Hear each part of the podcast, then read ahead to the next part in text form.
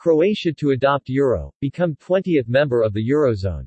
Members of the Croatian parliament have overwhelmingly voted in favor of replacing the national currency, Croatian kuna with the official currency of the eurozone.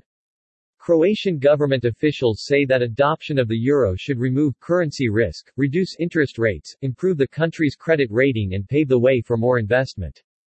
Croatia's major challenge, since joining the European Union in 2013, has been controlling inflation and budget spending, to meet the macroeconomic criteria for Eurozone membership.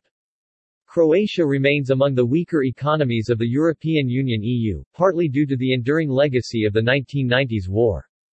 Croatian economy relies heavily on tourism revenue, drawing several million European and other global visitors each year. Under the newly approved law, all prices in Croatia will be displayed in both Croatian kuna and euro from September 2022, with both currencies accepted equally throughout next year. The euro is the official currency of 19 of the 27 member states of the European Union. This group of states is known as the Eurozone or, officially, the Euro area, and includes about 343 million citizens as of 2019. The euro is divided into 100 cents.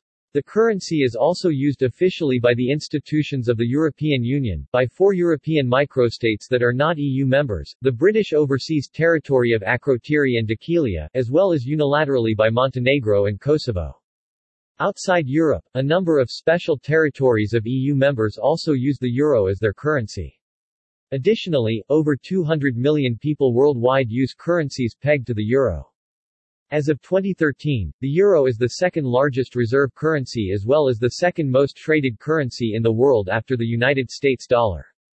As of December 2019, with more than 1.3 trillion euros in circulation, the euro has one of the highest combined values of banknotes and coins in circulation in the world.